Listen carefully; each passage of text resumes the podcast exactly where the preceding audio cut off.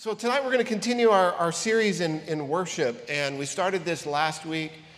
And I, I want to just briefly recap what we talked about last week as we look to start moving through Genesis to Revelation, looking at what the Bible teaches about worship.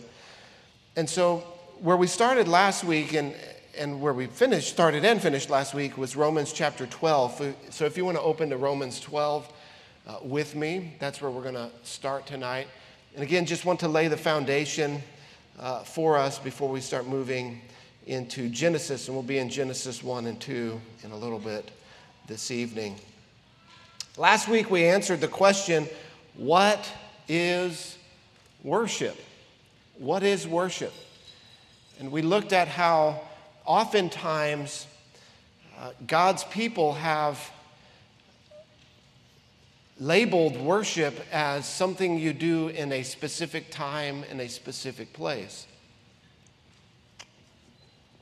And we looked at John chapter 4, where the woman at the well um, came to Jesus and was talking about true worship. And Jesus, Jesus was talking to her about living water and true worship. And she brought up the issue of time and place.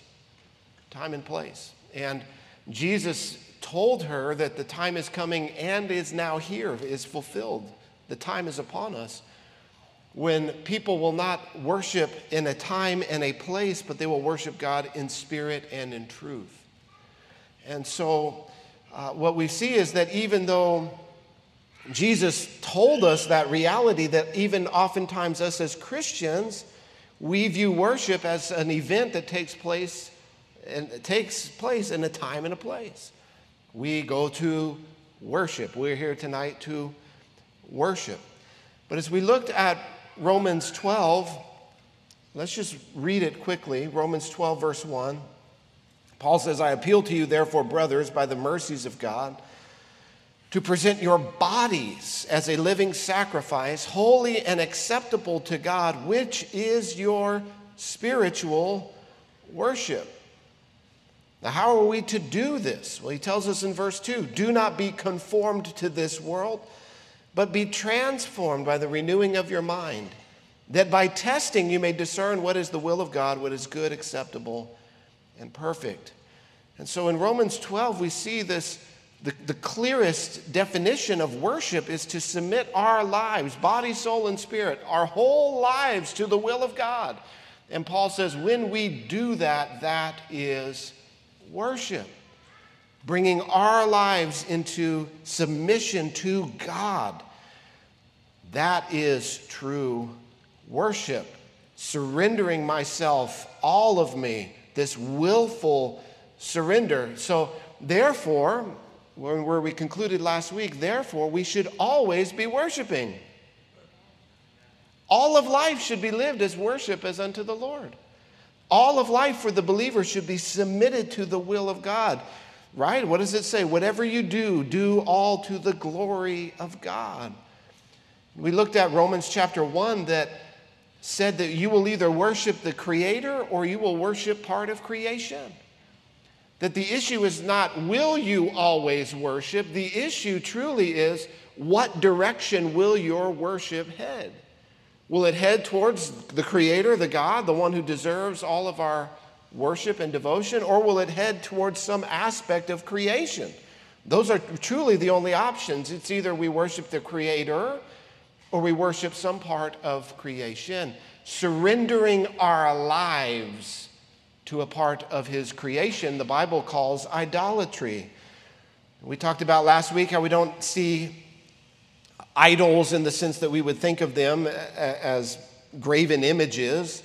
However, there, are, there, are, there is worship that is always happening because we are worshiping people.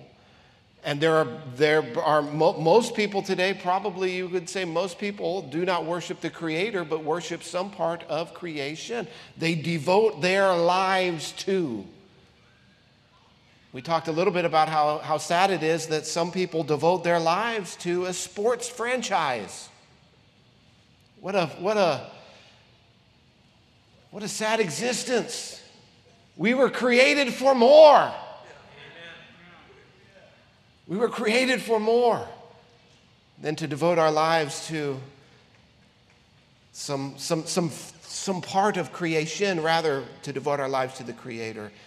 That the focus of our existence is always headed towards something. So Jesus put it this way seek first the kingdom of God, which is to see the lordship of Christ, the rule and reign of Christ in every area of life. Jesus taught us to pray. When you pray, pray this way Your kingdom come, your will be done on earth as it is in heaven. And as we seek first the kingdom of God, we are worshiping God. As we pray that prayer for His will and His kingdom to come and to be done in our lives, and as we get about living that way, we live all of our lives as worship unto the Lord. And so I mentioned last week that in every activity, we should, we should find a way to do it in submission to God. And so I was talking with my brother Mitchell later in the week, and he was telling me how last Sunday night he went through the drive-through and he was sitting in the drive-through thinking, how do I, how do I go through the drive-through and, and do it as worship unto the Lord? How, how, do I, how do I do everything as worship unto God? And he was saying he was struggling a little bit with that. And I said, Well, let me help you. Like when they get your order wrong, you don't cuss them out, right? You, you, you show them kindness, you show them grace, you show them mercy, you show them love. We obey the commandments towards one another. When we do that, as in submission to God, we are worshiping God. We are distinct from the world in that way. And for some reason, it seems like the drive throughs are having a harder and harder time getting our orders right. I don't know if that's your experience or the Lord is just chastening me.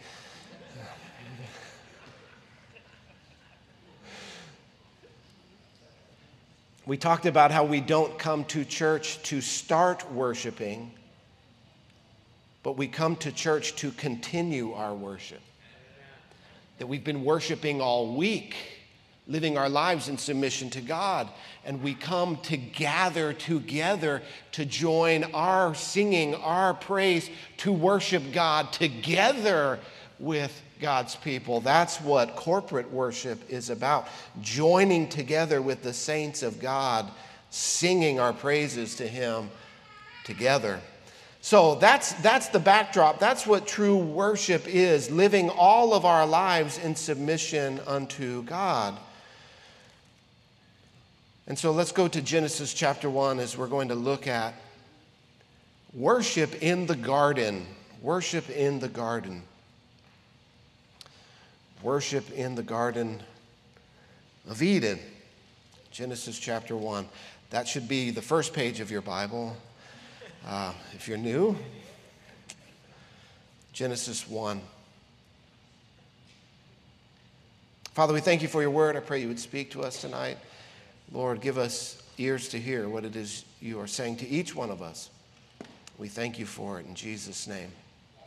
Amen.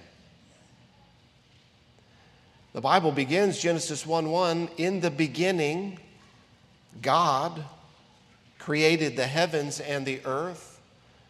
The earth was without form and void, and darkness was over the face of the deep, and the Spirit of God was hovering, uh, brooding, if you will, over the face of the waters, ready to act. Verse 3 says, And God said, Let there be light, and there was light. We don't have time this morning to, to walk through all of Genesis 1, but I want to draw your attention to some things here. Number one is that God is, our God is the God who speaks. This is the, the, the, one of the earliest contentions here is that God is not detached from creation somewhere. As some, as some even Christians and uh, even some non Christians who believe in God. They're called deists. They don't believe in the Christian God, they just believe in, in the concept of God. Um, they believe God as, as sort of this uh, creator that set creation in motion and then backed off. He's not at work in his creation. He's, he's off in the galaxy somewhere else, paying attention to somewhere else. He's not involved in his creation the Word of God clearly tells us that that is not the case, that God is working in his creation and that he is working through his word as he speaks and existence itself comes into existence and all of reality itself bends itself, bends the knee to obey God. So God says, Let there be light, and the light doesn't say, Well, I don't know. I'm kind of busy right now, God. No, God says it and it happens. There's no discussion, there's no debate, there's no let's go around the table and get everybody's input here on this. God says it, and there it was. And you see this happen throughout the rest of the creation process. Verse 6 And God said, and then you see in verse 7, the end of verse 7, and it was so. Verse 9, and God said. The end of verse 9, and it was so. Verse 11, and God said. Verse, the end of verse 11, and it was so. And, and there it goes, on and on and on. God speaks, and it is accomplished. And of course, the, the, the great mind bending thought is that Jesus of Nazareth is the incarnate Word of God.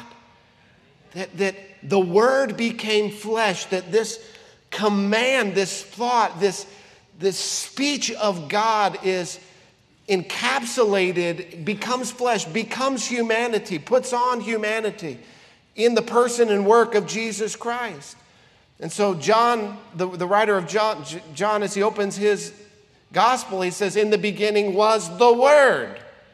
We see this here. And God said, In the beginning was the Word, and the Word was with God, and the Word was God. Jesus is the Word of God incarnate in flesh. It, it, when we try to think about that, it, it should literally make your head hurt because we're trying to comprehend as finite minds the infinite reality, the eternal realities of creation. But then it gets down to verse 26. This is where we'll zero in tonight. Verse 26 And God said, Let us make man in our image, after our likeness, and let them have dominion over the fish of the sea, over the birds of the heavens, over the livestock, and over all the earth over every creeping thing that creeps on the earth. So God created man in his own image. In the image of God, he created him. Male and female, he created them. And God blessed them, and God said to them, Be fruitful and multiply, and fill the earth and subdue it, and have dominion over the fish of the sea, over the birds of the heaven, over every living thing that moves on the earth and God said, Behold, I have given to you every creeping, every, every plant yielding seed that is over the face of the earth, and every tree with its seed and its fruit. You shall have them for food, and to every beast of the earth, and to every bird of the heavens, and to everything that creeps on the earth, everything that has the breath of life, I have given every green plant for food, and it was so. And God saw everything that he had made, and behold, it was very good. And there was evening and there was morning, the sixth day. When we start talking about worship in the Garden of Eden, what are we talking about? They didn't have hymnals, they didn't have instruments. Nevertheless, they worshiped God in the garden. Now, Genesis 2 zeroes in on that sixth day of creation and it tells in greater detail the story of how God created mankind. And it says in verse 6, verse 7 of Genesis 2 the Lord God formed the man of the dust of the ground and breathed into his nostrils the breath of life, and the man became a living creature. And the Lord God planted a garden in Eden in the east, and there he put the man who he had formed. And out of the ground, the Lord God made to spring up every tree that is pleasant to the sight and good for food. The tree of life was in the midst of the garden, and the tree of knowledge of good and evil. In verse 15, it says, The Lord God took the man and put him in the Garden of Eden to work it and to keep it. And the Lord God commanded the man, saying, You must surely eat of every tree in the garden, but of the tree of the knowledge of good and evil you shall not eat, for in the day that you eat of it you shall surely die. Verse 18, the Lord God said, It's not good for man to be alone. I will make, her, make him a helper fit for him. So here in verse 21, it says, The Lord God caused a deep sleep to fall upon the man. And while he slept, he took one of his ribs, closed up his place with flesh. And the rib that the Lord God had taken from the man, he formed into a woman, brought her to the man. And the man said, This is at last bone of my bones and flesh of my flesh. She shall be called woman, because she was taken out of man. Therefore, a man shall leave his father and mother and hold fast to his wife, and they shall become one flesh. And the man and his wife were both naked and were not ashamed. And God said, was the refrain over and over and over again. And then God directs his speech to humanity. God speaks to mankind. We were created in the image of God. We were designed to hear and obey the voice of God. God turns to mankind and he says, Be fruitful and multiply and fill the earth and have dominion. This is what we were created for. We were created to bear the image of God. Now, sin enters the world as this reality is called into question. When, when sin enters the world in Genesis chapter 3, what does Satan come and say? Did God actually say? So, so here we have God said, God said, God said, God said, God said, the word of God proceeding forth from himself. And then sin enters the world as this reality is challenged, as this reality is called into question. You see, you and I were created to hear the voice of God and obey the voice of God. And Satan comes and he says, Is that really the way the world works? Is that really how things happen here? Now, I want to look at life before the fall, life in the Garden of Eden. Things before the fall, we, we all live post fall. We've all lived and only experienced life tainted with sin. Sin has infected and affected every area of life, and this is the only life that we've ever known. We, we live uh, surrounded by sin, tainted by sin. We're born in sin, the Bible says. We're sinners by nature and we're sinners by choice. We don't know what life is like without sin. But here it describes for us a reality in Genesis 1 and 2 that was very different than the way things are today. The first we see is that in Genesis 2 9, the, in the midst of the Garden of Eden, it says there was the tree of life. The tree of life was in the midst of the garden. Now, I would ask you, what grows on the tree of life? Well, what grows on an apple tree? This is not a trick question. It starts with an A. Apples. Apples grow on apple trees. So, what grows on a life tree? Life. Isn't that wild? Think about it. In the midst of the garden, there's a tree and it grows, and what comes out of this tree is life. Here, in, after Adam and Eve sin in Genesis 3, God banishes Adam and Eve from the garden, and he says, We, we have to put a flaming sword and an angel to, to guard the way to the tree of life. We see that in verse 22 of chapter, chapter 3. Lest he reach out his hand and take of the tree of life and eat it and live forever. Therefore, the Lord God sent him out of the Garden of Eden to work the ground from which he was taken. He drove out the man to the east of the garden and placed a cherubim and a flaming sword that turned every way to guard the way to the tree of life. Well, why would God do this? Well, because it would be a very horrible thing to eat of the tree of life in our sinful state. To, to live forever in the state of, of sin is, is, would be a great curse.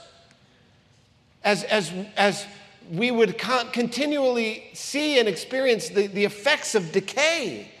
And so, God, in His grace, bars them from the tree of life in their sinful state. Nevertheless, they, they could see of the tree of life. Now, we think of life as, as something immaterial, we think of life as something spiritual, which it is. And so, I want to submit to you that in the Garden of Eden, th- there was a, a, a fullness of the spiritual life even in what we would think of in the spiritual realm, where they could look at a tree and even see life on that tree, and even reach out and take of that life and eat of it. And of course, when we get all the way to Revelation, we'll see that guess what's back in the city of God? The tree of life is there. The tree of life, all the way in the conclusion of when Christ returns, the tree of life will return as well. So they, they can see life. They can also apparently see knowledge, the knowledge of good and evil, as there's a tree that's growing and producing that fruit, which they took and ate of that one instead of eating of the true life of God that He had provided for them. In Genesis 3, verse 8, after they sin, it tells us that God was walking in the midst of the garden and that they heard God walking in their midst. That before the fall, there's this idea that Adam and Eve lived and, and walked with God in intimate and close fellowship. That there was this commun- communion with God, this fellowship with God, this, this exchange with God, this relationship with God that became broken because of sin. In Genesis 2:25 we saw that the man and the woman were both naked and they weren't ashamed and they weren't afraid, and this wasn't a problem. Think about what the world must have been like to not need any protection from the elements. That all of life existed as perfect harmony. That you could walk through the world and, and not experience pain and not experience cuts and not experience sorrow, that you didn't, we didn't need protection from the elements.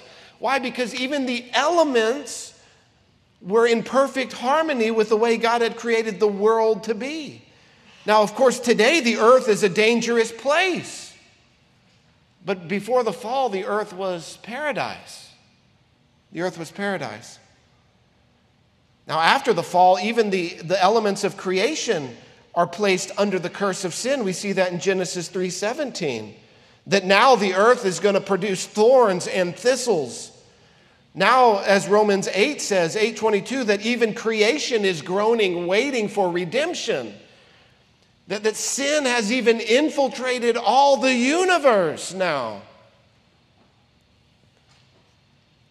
In Genesis 23, uh, 223, Genesis 223, when Adam says this, he says, when he sees Eve, he says, This is at last bone of my bones and flesh of my flesh. She shall be called woman because she was taken out of man.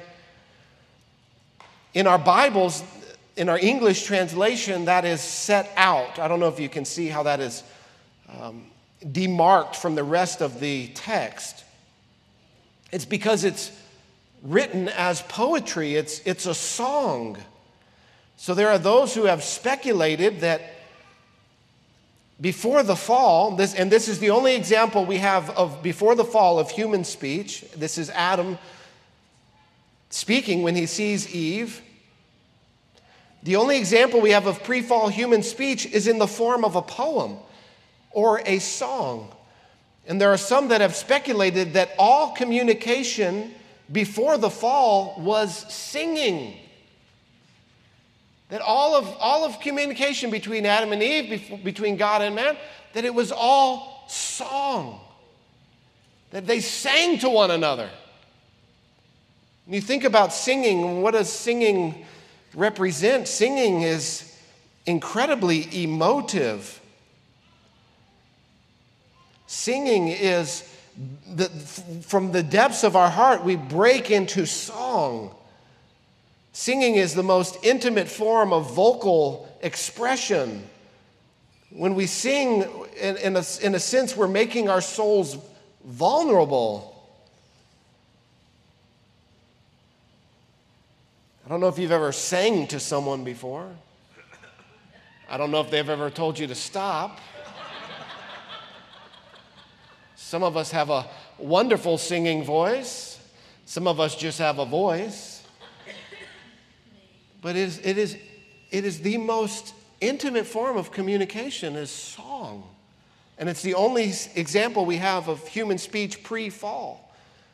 So there are those who have speculated that all of life was a song before the fall. What a thought. What a thought. You married couples, your family should go home and try to spend a whole week just singing to each other. I wonder what your arguments would look like. Be some, that would make for some interesting discussion, wouldn't it? Can you pass the ketchup, please? You know. We'll try that when we get home. I will report back to you on how that goes. And so, what did worship look like before the fall? Again, they didn't have instruments, they didn't have hymn, hymnals. How did they worship God? As image bearers of God, humanity is the only one of God's creation who is a spiritual being. We are spiritual beings. We saw that in Genesis 2 when God forms Adam and Adam from the dust. And, and there he is, this mannequin, if you will, lifeless until God comes and breathes his spirit into Adam. And Adam, it says, becomes a living soul at that moment. What's interesting is in both Hebrew and in Greek, both the language for breath and spirit are the same word. The same word for spirit, the same word for breath are the exact same word. So when it says that God breathed into Adam, it literally means that God put his spirit into him. And at that moment, he became alive. And when we die, what is it that happens? When we die, our, our spirit is separated from our body. When we die, there's this separation that takes place. When God breathed his life, his breath, his life force into Adam, he became a living soul. God didn't do this with anyone, any of the other creations. It's only mankind that is a spiritual being. I've been asked many times if dogs will be in heaven. Yes, of course, but definitely not cats, is the way. I'm just joking. I don't care. I don't care. I have equal disdain for all pets. Anyway. Maybe, maybe they'll be in heaven. I, I, don't, I don't see why there wouldn't be other creatures in the new heavens and the new earth. But will your dog be there? Ah, probably not. No. probably not. Sorry. They're not created in the image of God. They don't have an eternal spirit. They don't have the breath of God in them. And it's that spirit that's inside of us that before the fall existed in, in perfect unity, body and spirit. When Adam and Eve sinned, hear me in this, this is the important part. When Adam and Eve sinned, an artificial wedge was driven between the spiritual life and the natural life, a wedge that was foreign. And so, as image bearers of God, humanity is the only one of God's creations who is a spiritual being. And so, therefore, we are created to have fellowship with God, intimacy with God. Jesus says in his prayer in John 17 that knowing God is eternal life. We were created to know God. to reflect his glory to all of creation. Like a mirror reflects light, we were created to reflect God. God's nature, God's character, God's attributes lived through us, displaying the glory of God, the character of God. And in this fellowship with God, God gave humanity direction. He gave humanity His commandments. He spoke to us to be fruitful and multiply, to fill the earth, to have dominion. He gave all of creation to humanity that, that through humanity, God's glory would be put on display as they lived under God's rule and reign and obeyed Him. God said, Don't eat of this tree, eat of these trees. He gave humanity His word. And this is how they worshiped. As they submitted their will to God's will, they worshiped. It's the same as we looked at it in Romans chapter 12, verse 1. Present your bodies to God as your spiritual act of worship. Present your whole life to God under His dominion, under God, obeying God, as we were to, created to reign over creation, yet we were to do it under the law of God. And everything was perfect, and everything was in perfect unity with, with, with creation. The, the, the earth, the, the world, the, the natural realm, the spiritual realm, everything in perfect harmony and unity. And then the challenge comes did God actually say? And Eve is tempted to not obey God and live under his rule and reign, but, she, but he tells her, You will be like God. You be like God. Don't follow his word, you follow your own desires. And when that happened, I said this wedge, an artificial wedge, is driven between the spiritual and the natural life. A wedge that was foreign to God's creation, so that when they ate of the tree, though they were physically alive, they were at that point spiritually dead. And so, all of us, likewise, when we are born, we are born physically alive, but we are born spiritually dead as descendants of Adam. We are born in sin, we are conceived in sin, we are born dead spiritually. And so, Jesus says to Nicodemus, You must be born again to see the kingdom of God. We must be born again. But the problem, and, and here's where I want to zero in tonight the problem is that even often after we've come to Christ, we've been born again and our spiritual life revived now with the Spirit of God living on the inside of us, we still live with that artificial wedge driven between the natural life and the spiritual life.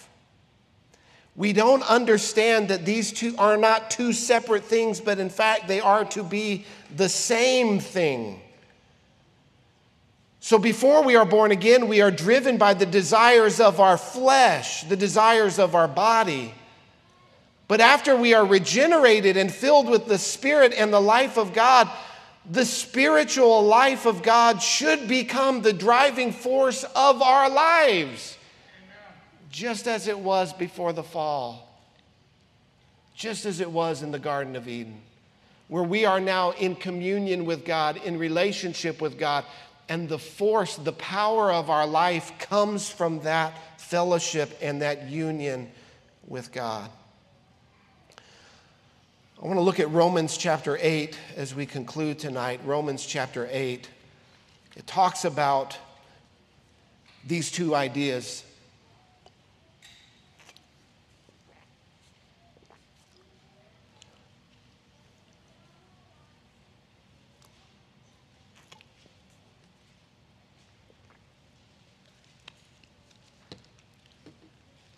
Adam and Eve, they worshiped God as they lived under his commandment and they, they glorified him and exhibited his nature and his character.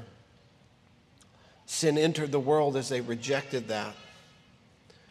Jesus comes into the world to restore that broken fellowship. And so Romans 8, verse 1 says, There is therefore now no condemnation for those who are in Christ Jesus. For the law of the Spirit of life has set you free in Christ Jesus from the law of sin and death.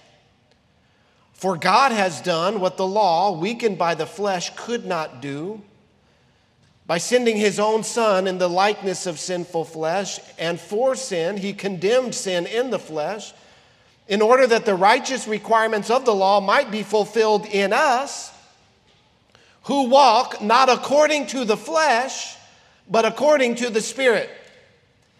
Verse 5 For those who live according to the flesh set their minds on the things of the flesh but those who live according to the Spirit set their minds on the things of the Spirit.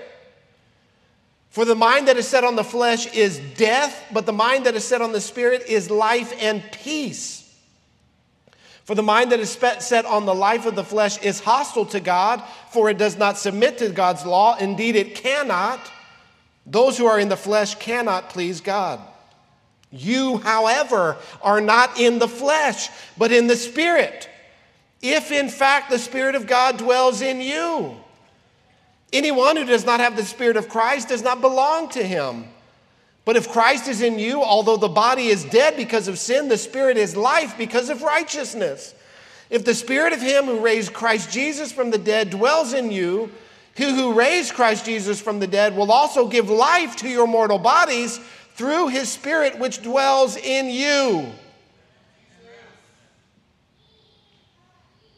There's an artificial wedge driven into humanity because of sin, where the spiritual and the natural are separated.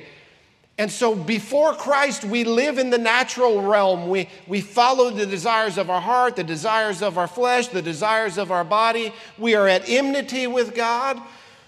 But now, he says, now no condemnation. Now, with what Christ has done, he has done what the law could not do, not because there was a problem with the law, but the law was weakened by sinful flesh. And so Jesus comes in the likeness of sinful flesh, though he never himself sinned. And he fulfills the righteous requirements of the law so that we can be in him declared righteous and now filled with his spirit, filled with the spirit of the one who fulfilled the law, filled with the spirit of the one who fully submitted himself to the will of the Father, now we are filled with that Spirit. And we are called upon to live out of the overflow of the Holy Spirit in our lives. So we are not to live according to the flesh anymore or to set our minds, he says, verse 5, on the things of the flesh, but rather to set our minds on the things of the Spirit. Because those who set their minds on the flesh, it produces death, but the mind set on the spirit produces life and peace. And he says, We are not of the flesh, but of the spirit. If in fact his spirit dwells in us. And he concludes by saying that the Spirit of God will even give life to our mortal bodies. And we tend to think in we tend to think the other way. We tend to think in terms of what I do somehow produces results in my spiritual life that I can earn my salvation. Religion, of course, says what we do earns our salvation. This says it's totally the other way around. That God has done, puts His Spirit inside of us, and then we now walk and live out of that spirit. This is what Adam and Eve were designed to do. This is what God is now doing in us through Christ. You see, receiving Christ isn't simply a pathway to heaven. Receiving Christ is the pathway to being fully human. To be fully human to be fully alive now. is to receive Christ. And so we must not live with this artificial separation between life and spirit. That I have my spiritual life, my walk with the Lord, and then I have my, my other life over here. That, that's not the way God designed us to live. And so we must remove that wedge in our mind. We must let our mind be renewed, our thinking renewed, so that we draw from the spiritual that produces life in our natural. That we live in fellowship and communion with God, listening to the leading and the guiding of the Holy Spirit. Day by day, moment by moment, we can have fellowship and communion with God as we are led by the Spirit of God not led by the simple feelings of our flesh. And the lesson from Adam and Eve, the lesson of worship in the garden, is that our spiritual life should drive our natural life, not the other way around. That our spiritual life is the source of our natural life. Again, this is upside down from the way the world thinks. We are born dead in sin and we have to be reborn through Christ. And so we must continually repent of this way of thinking. We must repent of, of living in the flesh, but instead we must live and walk according to the Spirit of God. Now, there are many temptations every single day to do one or to do, to do one, to walk in the flesh. Even as our young people head back to school, there's going to be temptations there. There are going to be people who are drawing us, trying to draw you, students, into a life of the flesh. But remember, you are born again. You are a child of God. You are baptized into the kingdom. We do not follow the course of the flesh. We do not walk after the things of the flesh because we are created in the image of God, filled with the Spirit of God and when we submit our lives to Him, whether at church or at school or at home, when we obey His word and obey His will, we're following after Christ who obeyed fully the word and will of God. And when we do that, we worship God. Amen. I invite you to stand with me as we close tonight. invite the worship team to come. And uh, before the kids before the kids rush the stage, as it's been a few weeks since we've had our kids do their dance before the Lord, I just want to pray for us. And specifically, I, I just want to pray that God would give us this revelation about where in our lives have we drawn this artificial, put this artificial wedge? Where, where in our lives have we said, God, you can have this part of my life, but you can't have that part. God, I'll, I'll, serve and obey you. I'll submit to you over here, but not here. We need to let the life of God, the Spirit of God, the Word of God infiltrate every area of our life if we're going to truly worship God, if we're going to truly image God, if we're truly going to fulfill the purpose for which we were created. So, Father, we just thank you that you show us in your word what it truly means to be human, what it truly means to be fully alive. Lord, not just alive physically, but alive spiritually. And through Christ, you have produced that spiritual life in us. Lord, help us through the power of your Spirit to surrender and submit to you fully in every area of life. Lord, if there's any area of life where we have hardened our hearts or, or failed to to bring it under your lordship. Submit it to your word. Lord, help us to do it and to do it with joy in willful submission and do it as worship unto you. And Lord, we know that when we do that, you are glorified. Your light shines forth through our lives. And as your light shines through us, you touch the world around us that is in so much darkness.